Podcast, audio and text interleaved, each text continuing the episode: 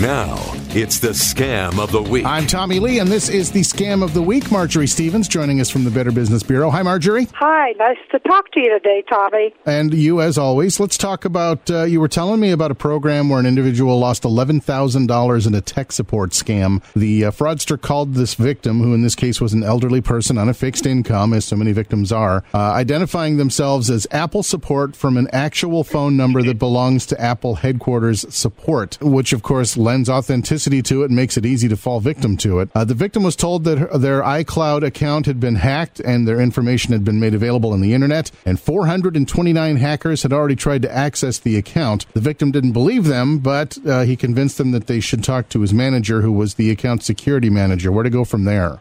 I know we've talked about this before, but this seemed like a new twist to a scam. And when I saw what the loss was, this woman, I thought it was something important to talk about again.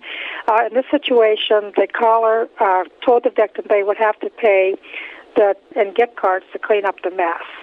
And these tech support scams will do one of two things or both. They'll steal your personal information by you giving them access to your personal computer to fix, or steal money from you in the form of needing gift cards, money, your bank account number, or anything else to trick you. And I do have to emphasize that this happened to be an elderly person, but it's happening to people of all age groups. And I have been told, I've actually been the recipient of several of these scams, and it's frightening. Luckily, I knew what to do and never lost money.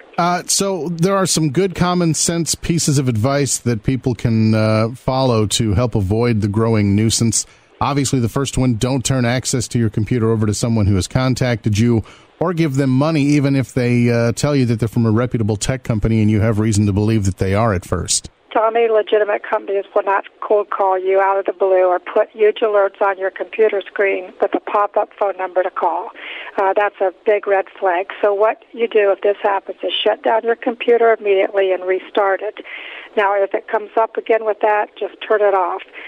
Don't search online for tech support, as these ads can be very deceiving but look very legitimate. And don't open any link in your emails when you don't know who or where it has come from. Now, what should you do if you are sure that you've been hacked or compromised? Well, first thing is contact your bank immediately if they've done any transactions with the fraud. Remove any software that authorized remote access to your computer. Change the passwords you use to access your bank and other sensitive sites. And if you're unsure how to do all of this, get someone you trust to help you. And, of course, get all the information you need at bbb.org. Or if you have a problem or a question or a concern, you can call the Better Business Bureau at 800-552-4631. That's correct, Tommy. And remember to go to bbb.org/scam tracker if you are a victim, whether you lost money or not. You could also call us at the number you just gave, 800-552-4631, and our staff will be happy to guide you through. Let's toughen our defense on these frauds who are stealing billions from the American public. Marjorie Stevens with the BBB. It's always a pleasure, dear. We'll talk to you again soon. Thanks, Tommy. Have a good day. Podcasts by Federated Media. Podcasts by Federated Media.